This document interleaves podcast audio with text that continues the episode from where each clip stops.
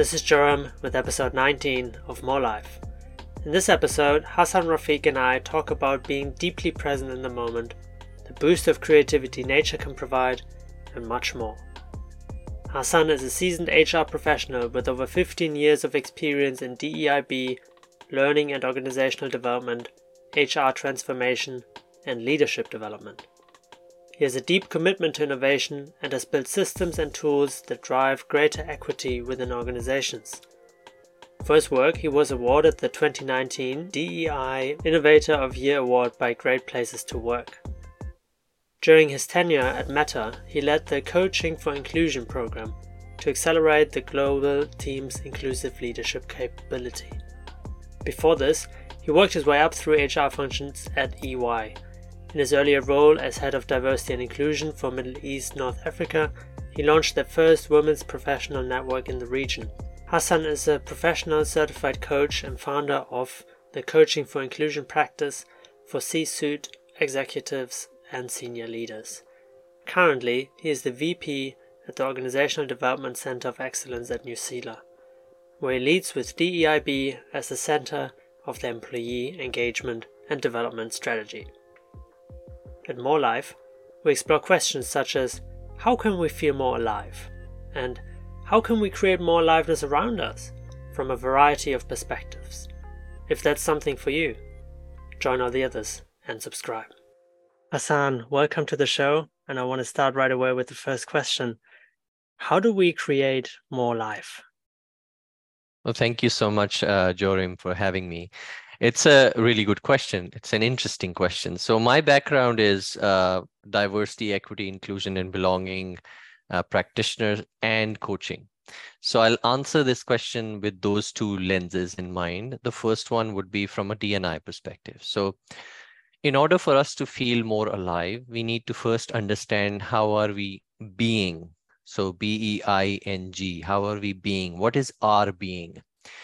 And the reason why I, I say that is for us to pause and reflect on the reason why we are called human beings and not human doings hmm. is very important.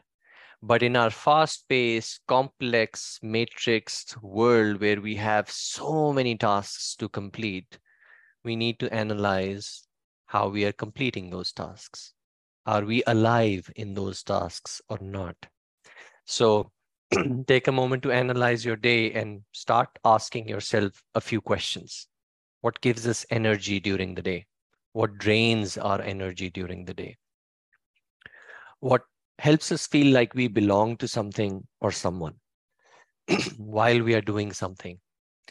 And we can contribute to something that is bigger than ourselves and feel a sense of being alive in those moments also very important is the ecosystem. And i think i focus more on ecosystem versus the individuals because if we are in an environment that helps us whether it's at work or at home feel like we belong automatically you feel more alive in in those conversations. So again the reason why i share these questions for us to think about is first we need to analyze are we alive today really? Hmm. and what does it look like? What does it feel like? How can we be more alive by creating a sense of belonging for ourselves for others by being present and also focusing on tasks that give us energy? Now from a coaching perspective it becomes even more interesting because now you can ask very powerful questions to deep dive into what does more alive look like? Mm. so as an example everyday moments we have um, activities, we have tasks to complete. Understanding what are those moments where we are in a flow state. So just not to bore too much from a neuroscience perspective, a flow state means where we lose track of time. You're doing something that that time just flies or is still. Mm-hmm. Time is still going on, but it's that flow state that we are in um, that helps us either lose track of time or be present in that moment. What are those moments in our day? Because that's where we feel the most alive. We are so immersed into something that we lose track of time. Um, secondly, what fulfills us? Now, I have coached so many senior executives who have a day job, but that does not fulfill them. Yeah. And that's where you feel more alive, whether it's community work, whether it's offering mentorship to others, whatever it is, identify what fulfills us as human beings and double down on it. And of course, there has to be trade off between things that you do. But if you're able to just identify what fulfills us, you will be able to nurture more aliveness in your day to day interactions. And the most important of all is because of these so many distractions that we have, technology enabled, non technology enabled, we are being bombarded with so much information. Are we present for ourselves and others? And when we are in conversations, are we fully present? Are we listening to what is being said and what is not being said? What is being conveyed and not being conveyed? I think we talked about this earlier. You and I are in this conversation. There is so much diversity that I can't see. Because I mm-hmm. can't see, I may not be valuing it. Like examples include language, stylistic, cultural differences. I can't be fully present if I am not seeing any of those. And that can create friction between people. So ask ourselves this question in conversations Am I fully present? What does it look like? And the moment you start to focus on that, you bring more of yourself to a conversation. Hmm, very nice. Um, I am reminded of something that I teach my students when I, when I teach them coaching. They initially have this fear of not having a, a question ready mm-hmm. when the mm-hmm. other person is done speaking. And I try my best to take that fear away and tell them, I often don't know what to say when the other mm-hmm. person is done sharing because I'm not in my head. Mm-hmm. Because I'm I'm deeply present and listening. And when they're done, I notice, okay, they're done now. And then I start thinking about what what direction do we want to go. Mm-hmm. Yeah, I, I love that. And I also think if you sit in their answer long enough, you'll find the next question. Because mm-hmm. if it if the focus is on the other person and what they are sharing, they are sharing information with you that you can go a little deeper in. And like you, you know this way better than anyone else. Coaching is you are an empty vessel. You don't have an agenda. It's about yeah. the conversation and generating insights by building on that conversation. Mm-hmm. Yeah. While while you were talking about looking at one's day and the different tasks that one is doing, I my mind directly started analyzing my own day, and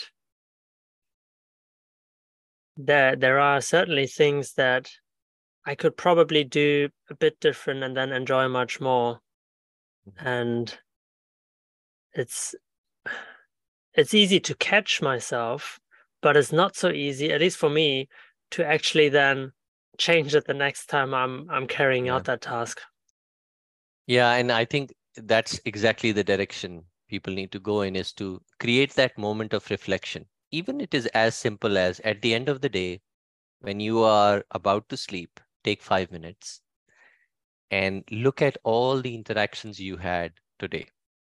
Hmm. and pick one that you want to do differently tomorrow by being more present. And continue to build on this habit. I like that. I like that a lot. Yeah. I am on the journey of paying more attention to being present again. a couple of years ago, I was very, very, I think two years ago, actually, I was very focused on that and I enjoyed it a lot. And I noticed how, um, also because somehow there was very little time stress in my days, um, I could really soak up every single conversation I had. Doesn't matter, didn't matter with whom. And mm-hmm. I've lost that a little bit over the last two years. yeah. by you know things picking up picking up speed and and also myself you know my my focus fading fading to other things yeah yeah and i i see this also in my coaching practices everyone wants to go fast and faster and i always say if you slow down you can go faster so slow mm. down to go faster because you will realize when you slow down you're purposefully taking in more information more of your surrounding and more of people who are having those conversations with you. And then you can go faster. But i think as a society we over index on being fast and the first to move. And that may not be meaningful for everyone. And that's also a diversity lens that we need to think about. Yeah i am happy that i'm not living in the netherlands or germany anymore because they have a, a faster speed of life than than in southern europe where, when spain now before we were in portugal and it's mm. all a bit more relaxed. Sometimes it's annoying me, but most of the time I can actually appreciate that. Yeah. yeah. And and I know that there are you know when when I when I talk about that with people, there's often the sense of longing for that which I apparently have. Well, I mean, I don't I work online, so it, it is not that I'm fully in the Spanish culture, mm. but um it, it does surround me in a way. And I believe that individuals do have quite quite a power to actually implement that in their own lives mm-hmm. even if their surrounding is fast paced yeah i agree and i think it's it comes down to choice. Our life is a choice. We have so many choices to make. And it is your choice to think that you can multitask and get more done and neuroscience refutes that. Mm-hmm. that's not possible so it's up to us to make that choice if i want to be engaged in a conversation do i slow myself down or do i have a conversation that may not be meaningful for myself or others mm. that's a choice yeah, yeah, that's right. Now, I'm I'm wondering, um, if you just uh, uh, an imagined situation, maybe you've had similar situations in the past, though. If you have a conversation with a person and you notice that they're not present, what has worked for you to bring them to the presence? Yeah, so uh, this is very much a personal journey.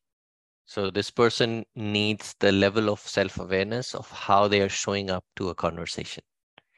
And some people have it, some don't. So it does require a, a conversation. But at the same time, it's an understanding of how am I contributing to their success? Right. And if someone is coming to a conversation where they're not fully present, then you can also you also have a choice to stop the conversation and ask for a better time where they're fully present. Some of the uh, tips that I do share with my coaching clients is to get rid of all the technology when you're entering into a conversation. Because if you have your mobile sitting right next to you, that's a third person. And a third person is listening into the conversation, right? Or a third person will interrupt the conversation. A third person will create an emergency call and you are now distracted you booked this time for this person, which is person A, which is the real human being. Mm. Let's give the full time to this human being so that they can share how they're feeling, whatever their concern is, and be fully present in that conversation. So if there is one thing that I would suggest is get rid of technology when you're entering into a conversation. Of course, we can't get rid of this this laptop because we are having it through this uh, the conversation through this. But all the other gadgets around us will will be there to create a moment where there is distraction. Secondly, I think it's also individually, we need that self analysis that I talked about when you asked the first question is how am I showing up to these conversations? What does it look like? What does it feel like? Am I curious about people's feedback on how did that go? And not just being curious, what am I doing to improve that interaction? All of that is self analysis. If we do that really well, five minutes a day, then our conversations will become more energizing, more um, vibrant, and more giving for others and for others to give us too. You know, you just made me aware. Uh, right before we started recording, I um, shared with you that I had all my devices off or on do not disturb, and and you mm-hmm. nodded, and I was like, we should have. I mean, I I do that. I say that because we're going to record, but actually, that will be a good beginning of every conversation. Yeah. yeah. Yeah, I remember uh, when I was in the in the Middle East, there was a um, a facilitator who would do trainings, and the moment you're walking into the training room, he would have a box, and in that box you would put your laptop, your mobile phone, and everything in that box labeled, and it's put away on a side, and you could literally see on tables people were. Uh, can I just go and check my mobile for a second? your mobile does not run your life. You run your life and you make choices. But over time, I think technology has taken over our lives and it's up to us to decide what we want to do with it. It's a choice. Yeah. And I mean, we, we have a lot of very useful tools, mm-hmm. and that's why we, we we have technology and surround ourselves surround ourselves with it. But it is a an important point to become very aware of does does this technology help me do the thing that I actually want to do or yeah. does it help me do something else that I actually did not want to do yeah and the, uh, just a side note there was a funny um, uh, story that I was reading. There were two two crows sitting on a wire and they were looking at a scarecrow and one of them said that's a scarecrow we should not be scared. And he said uh, the other one said how do you know? And the other crow said it does not have a mobile in its hand because if it is a human being who's going to shoot us will have a mobile in their hand that's a scarecrow and it's so yeah. funny but it's also true in our lives it's all about the technology that we use and it's slowly and gradually taking over our lives mm. Mm. so let's let's actually move on and zoom out a little bit mm-hmm.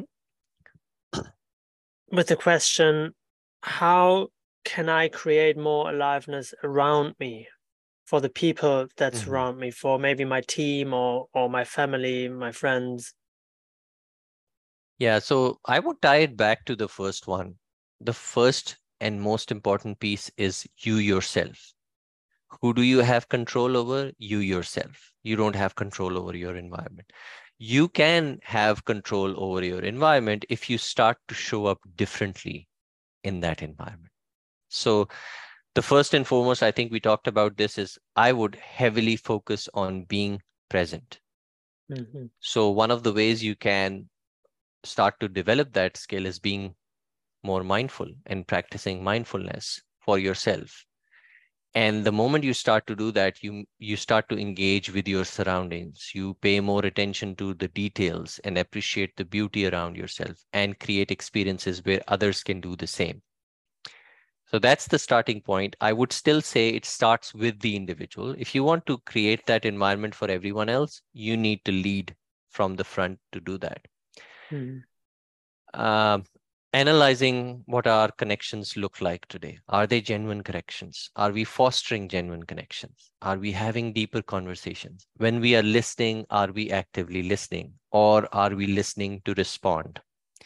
I think Stephen Covey has this uh, seek to understand before being understood. Right. And that shows we are truly focused on the other individual. We are demonstrating empathy. And then we are also creating opportunities for shared experiences. Because in all my work around D&I, what I have realized is we have more similarities than we have differences. And the moment you create an opportunity for someone to share a similarity, you create a connection. And then that connection is genuine and can go deeper. And you get to know about this individual. Um, a very simple uh, tip there is to be curious and embrace curiosity in multiple conversations because when we are curious we are in the exploratory mindset and it allows us to explore what is different. So, as an example, I'm curious about why are you different? Why do you react to things differently? Why do you think differently? Why do you react in certain situations in a way that I would never react that way? By being curious about all of those things, I'm having a learning mindset where I'm seeking out new experiences. And that mm-hmm. also ignites my own passion to be better if you do the same for others, you nurture that curiosity in them by encouraging them, them to ask questions. Questions lead to conversations, conversations lead to deeper connections. Hmm. Um, if there is one thing that the pandemic has taught us is we are not designed to be indoors. so I would always encourage people to connect with nature.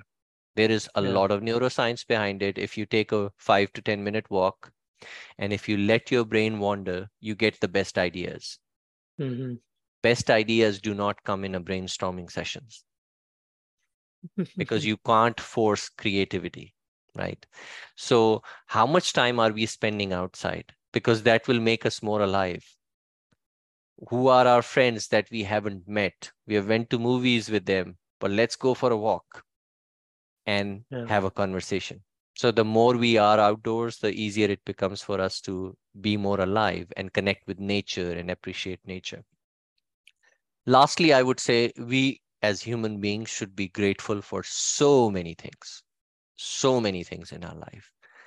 And the question would be do we practice gratitude every single day? Hmm. Are we regularly acknowledging the blessings that we have in our lives? whether it's good friends, whether it's parents, whether it's children? Are we expressing explicitly that grat- gratitude for ourselves and for others? And by practicing that, you're creating opportunities for others to be grateful to you or others to be grateful for others. And that also creates contentment. It creates alignment. It creates aliveness for us to appreciate what's around us even if it is nature, whatever it is. Again, I uh, sometimes uh, share with uh, some of the leaders that I coach is at the end of the day, take five minutes, write down what are you grateful for today? Yeah. Who are you grateful to?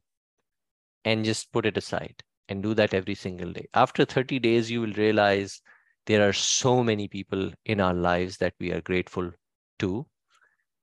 Think about have you expressed it for them? because the moment you express gratitude for others, you are creating more aliveness for them. So those would be a few things that I would uh, think about. Very nice. Thank you. I really like all of the points and they they resonate with me a lot. Um what what comes up for me now is that I have my gratitude practice every evening. I usually I write it down. Sometimes I just do it in my head. But um, yeah, there there are four questions, and one of them is what am I grateful for? But I almost never express it to mm. the other person if it is a person. Yeah. So you gave me an inspiration to change that and yeah. maybe maybe even look back at my notes and reach out to some people. Yeah. And it is purposefully designed as a reflection exercise, but you can convert that reflection into action.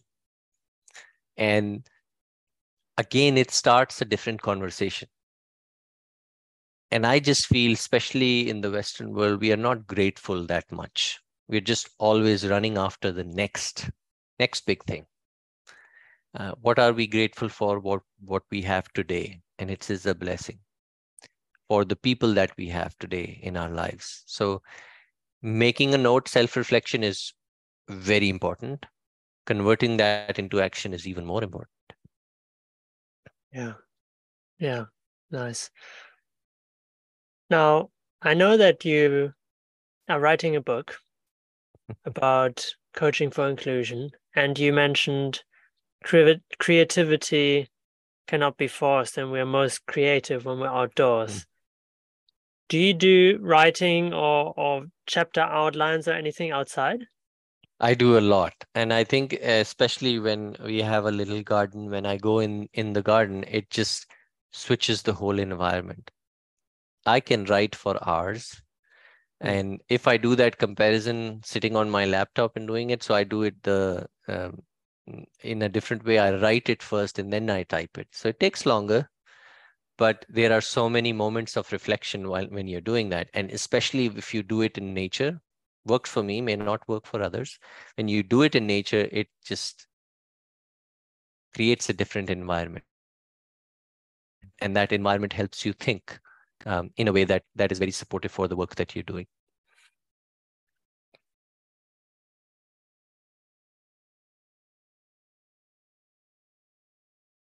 Okay, nice. Very nice. So we have a little garden mm-hmm. and I recently got a new laptop and I paid attention to the screen being very bright so that I can actually sit outside mm-hmm. and use it. Um, but it is I, I I feel the same as you in that it is so different when I just sit outside with a piece of paper and a pen compared to a mm. laptop. Yes. Yep.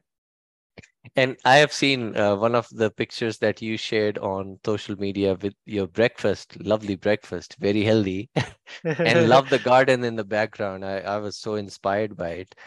Hmm. And I also feel like you were saying, we can do this experiment and maybe uh, your audience can experiment with this too. One day take a piece of paper and a pencil and go and sit in a garden or in a park and try to write. The next day take your mobile phone and do the same exercise. The next day take your laptop and do the same exercise and then compare the quantity and quality of what you produced. Hmm. simple exercise uh, it again eh, this is not set in stone. This is just experiential. It may the outcome may be different for different people but in my case when i did that experiment paper always won. Hmm. paper and pencil nice. always won. Yeah. Yeah. I, I really like that. So when when i have my my when i coach my clients i actually take notes with pen and paper. Mm-hmm. And after that, put it, you know, digital. And I sometimes I I don't have pen and paper ready, and then you know, in a conversation, maybe not a coaching conversation, but another conversation, I take notes typing, and it's so different. It is mm-hmm. so. I mean, I can write much faster typing, yeah. But I get so much more distracted by, you know, spelling mistakes or, or yeah. whatever, the mm-hmm. formatting mm-hmm. and and looking at it. Oh, what did I write? Okay. Um, and I get lost so quickly. Yeah. I get lost so quickly. And when I just write it down on my piece of paper, it somehow allows me to be much more present with the other person still. Mm-hmm. Yeah, and uh, again, this is where technology can be a big enabler. As an example, there is technology now available that can transcribe this whole meeting for you. So you can be fully present. That's an enabler, right? For a mm-hmm. better conversation. You don't have to focus on taking notes and all of that. Technology will do that for you. So how we have that conversation is more important than the notes. What hmm. kind of questions do we ask? How do we generate insight for this individual and make it meaningful by being fully present in the conversation? And technology in this case will be an enabler. Yeah, true. Hmm. Um, so let me just think back. You mentioned curiosity, nature and what was the third one? Belonging. Belonging. Right. Um I I'm a very curious person. and. I I really enjoy learning about about people and their differences. And because you have this background and, and work with diversity, equity, inclusion, and belonging, I want to ask you if there is any difference, how can I empower people who are, let's say, very different from mm-hmm. me to experience aliveness as well? Yeah. I think curiosity in your case is your superpower. So you should absolutely use it. And in this case, I would definitely say curiosity matters. Why? Because lived experiences for people is are different. So you might have marginalized communities, underrepresented communities. They have a different lived experience. It can be yeah. by race, it can be by gender. So the starting point in this case would also be, am I curious about that lived experience that may be different? Okay. And you can start with, how can I foster inclusion, respect in, in the environment? This is an ecosystem question. It's not an individual question, but we also know individuals make up the ecosystem. So as a leader, as a manager, as an individual, how am I creating an environment where people from diverse backgrounds feel welcome and valued? We have heard this multiple times. The moment belonging happens, in the background, someone is being seen, heard, and valued, right? So I also add respect to it because sometimes respect is the starting point for differences to be valued, to be seen and heard. So if you want to promote a culture of inclusivity, that starts with how are people showing up to conversations? If you're curious about those differences that are showing up in that conversation, and if you're fostering inclusion, then it cannot happen without encouraging dialogue and active listening mm. because that supplements the environment and often respectful dialogue, especially when there are contentious issues like race, gender, and so on, requires respect as the foundation. We will agree to disagree in on this topic. And we will at the same time value the experiences, perspectives, and aspirations of those who are different to us to be seen, heard, and valued. And that's a very hard thing to do because you can encourage dialogue yet still not have active listening. So people are hearing what you're saying, they're not listening to what, what you're conveying. Mm. So if you do that really well, it creates a sense of openness, safety for people to, to be more alive, to share how they are feeling. I also feel there is a opportunity gap in who shares when. Hmm. So participation is not equally distributed especially if we pay attention to differences that we don't see, language, stylistic, and cultural differences. If English is my second language, I'll take a little longer to express myself in English, and I will be reluctant to participate, right? Mm-hmm. If I am a circular thinker, I'll need more time. And if you're operating in an environment that is fast paced, English is the first language, you will have fast speakers and you will lose out on the opportunity. So thinking about all those nuances and are we providing opportunities for participation across equitably? Mm-hmm. And then also when we are doing projects, decision making processes, whose voice is overpowering all the other voices? Or do we have equity in there too? Um, there is the concept of allyship. I think allyship matters a lot in this case. Um, the way I see it is be an active ally, not just an ally, an active ally. So when you see certain things happen in the environment that you're part of, whether it's discrimination, prejudice, inequity, whatever it is, A, first you need to be aware of all of those inequities. You need to educate yourself. It is not the responsibility of the marginalized community to educate you. It is your responsibility. And the moment you become more aware of it, how are you going to advocate? How are you going to amplify their voices? All of that creates the ecosystem that you want where differences can flourish, both visible and non visible, where people feel that they are seen, heard, and valued, respected for their input, as well as they can express themselves truly. That's a very hard thing to achieve because oftentimes people are guarded in what they share. If we do all of those things, it creates that environment where you will start to see different perspectives surface. And what you do as a leader with those different perspectives matters even more because that is where you can easily see I'm seen and heard, but you know what? This person does not value my input because they didn't do anything about it. Hmm. So action is very important when it comes to being an ally. Mm-hmm. What I interpret, or maybe assume to interpret at least, is that perhaps, hopefully, it is not so important to be perfectly equitable, but mm-hmm. to be open, respectful, and listen and give opportunities for everyone to share. Yeah. Yeah, and I agree. I think this is this is a journey. It does not happen with so Hasan said, do these four things and we'll have equity. It does not op- operate that way. It is, are you actively doing things that create equity in the environment?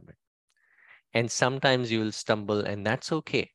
As long as you are on this journey and you're showing, demonstrating steps towards more equity, steps towards a safe environment where you can create more aliveness for everyone, you're on the journey and you're making progress. Mm-hmm. Yeah, I I'm thinking back of an educational program that I was part of as a mentor, and there was an issue with um, discrimination and mm-hmm. i was actively trying to support the people who felt um, excluded but the individuals who um, well it was a, a combination of of speaking and presenting something that was hurtful mm. um they and the represent representative of that, the the organization behind it, uh, or the the person of the organization behind it, they did not understand the problem mm-hmm. because they had never faced anything like that. Yeah, and that was really difficult for me.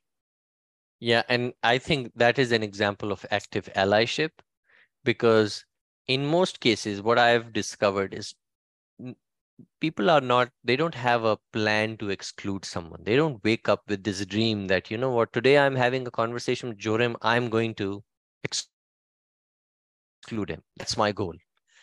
Majority of the time it is how i show up to this conversation the differences that i can see or cannot see my level of self-awareness creates that exclusionary experience for you right?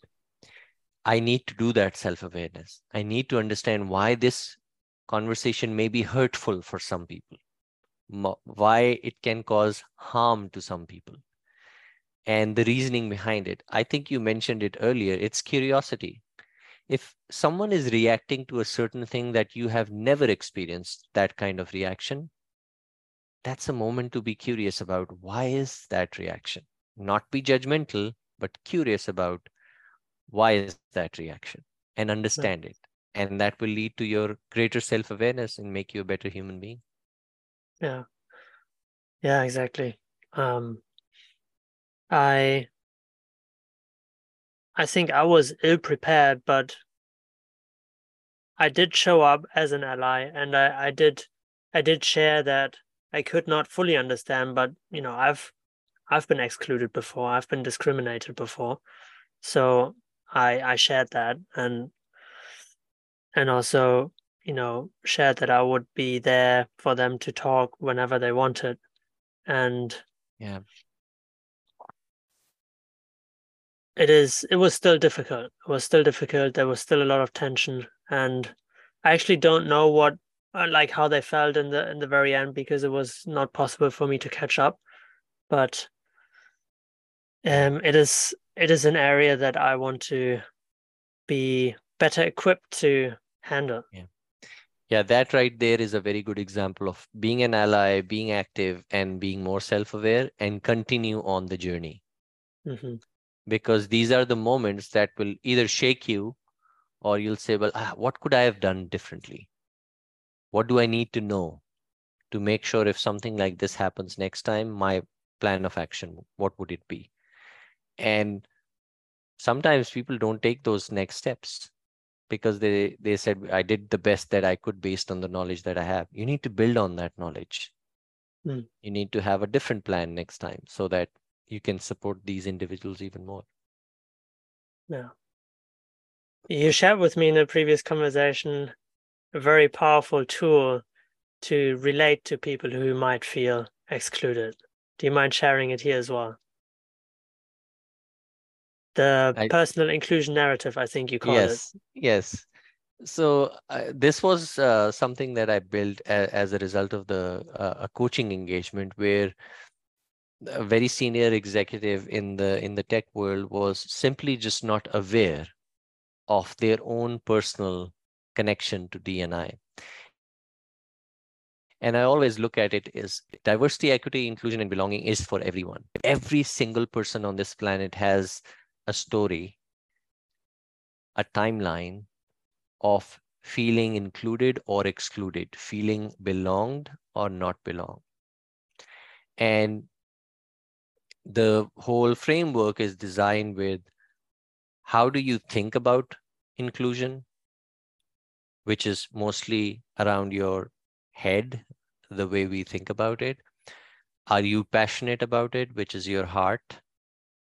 And what are you doing about it to advance inclusion which is your hmm. hand? So head heart and hand.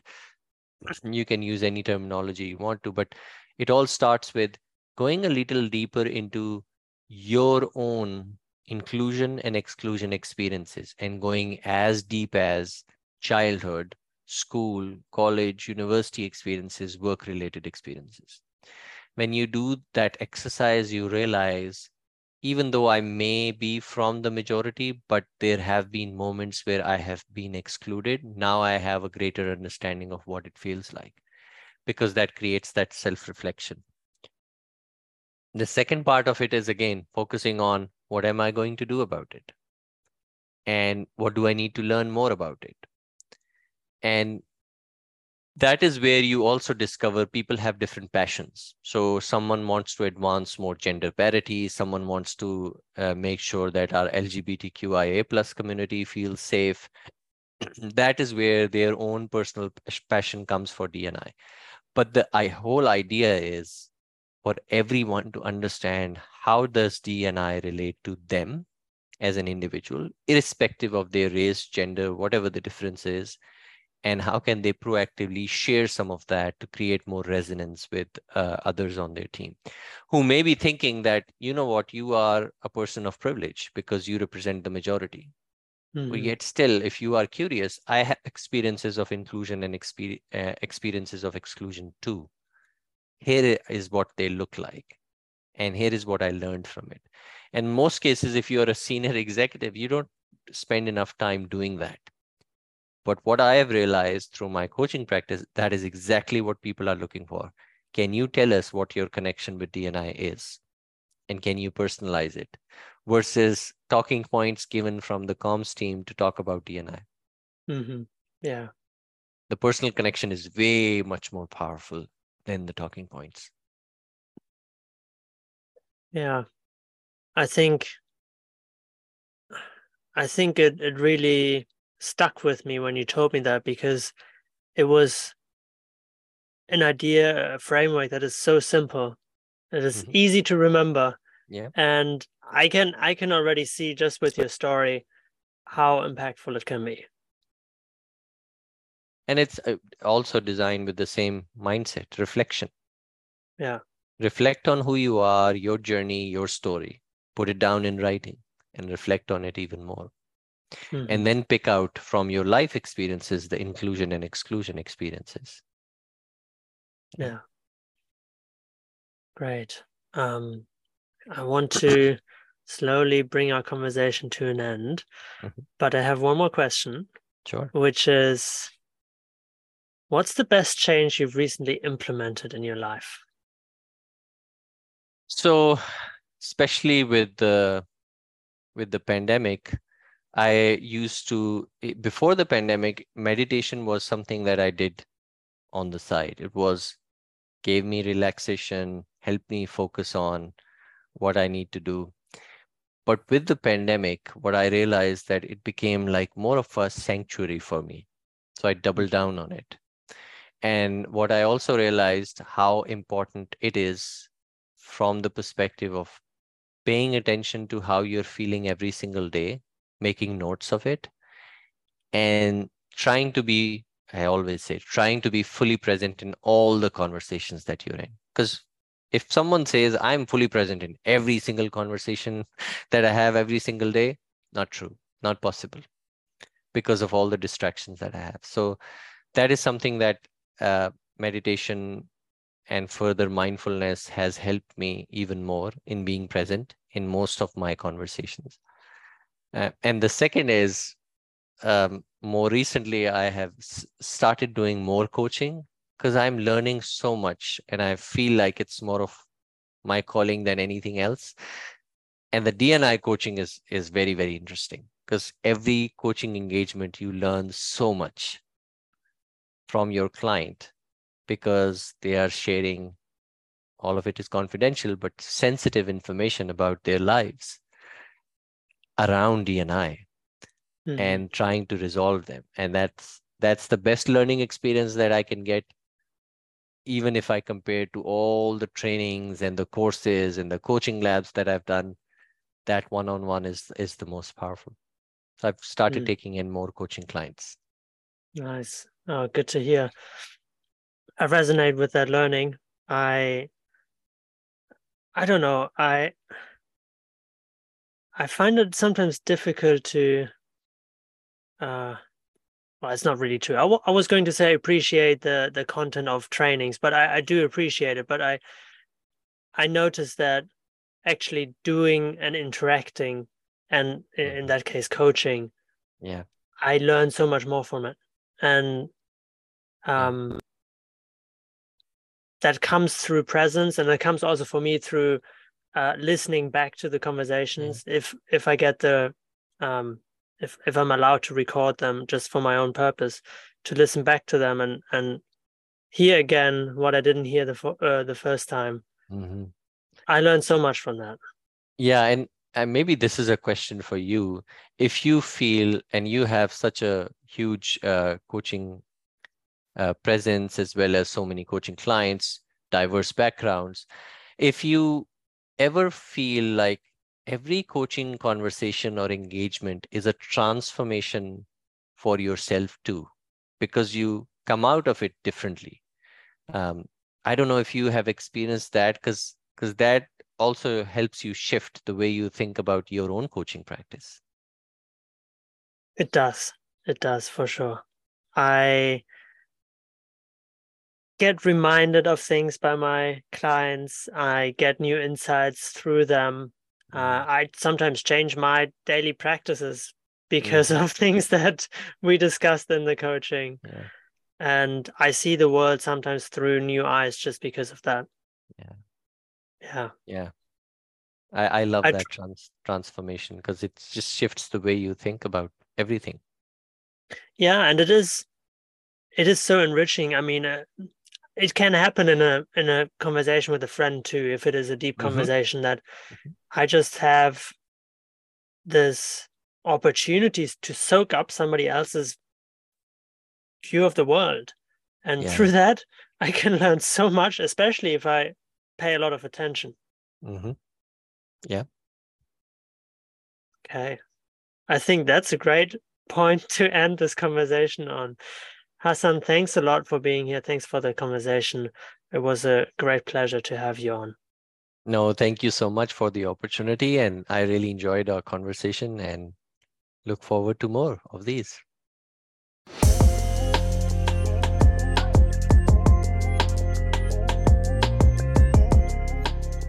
Thank you for listening. If you got something out of this podcast episode, share that with your friends or colleagues, or even with me by sending a message on my socials. Subscribe to get notified about new episodes and leave a rating or comment in your app to help others find more life.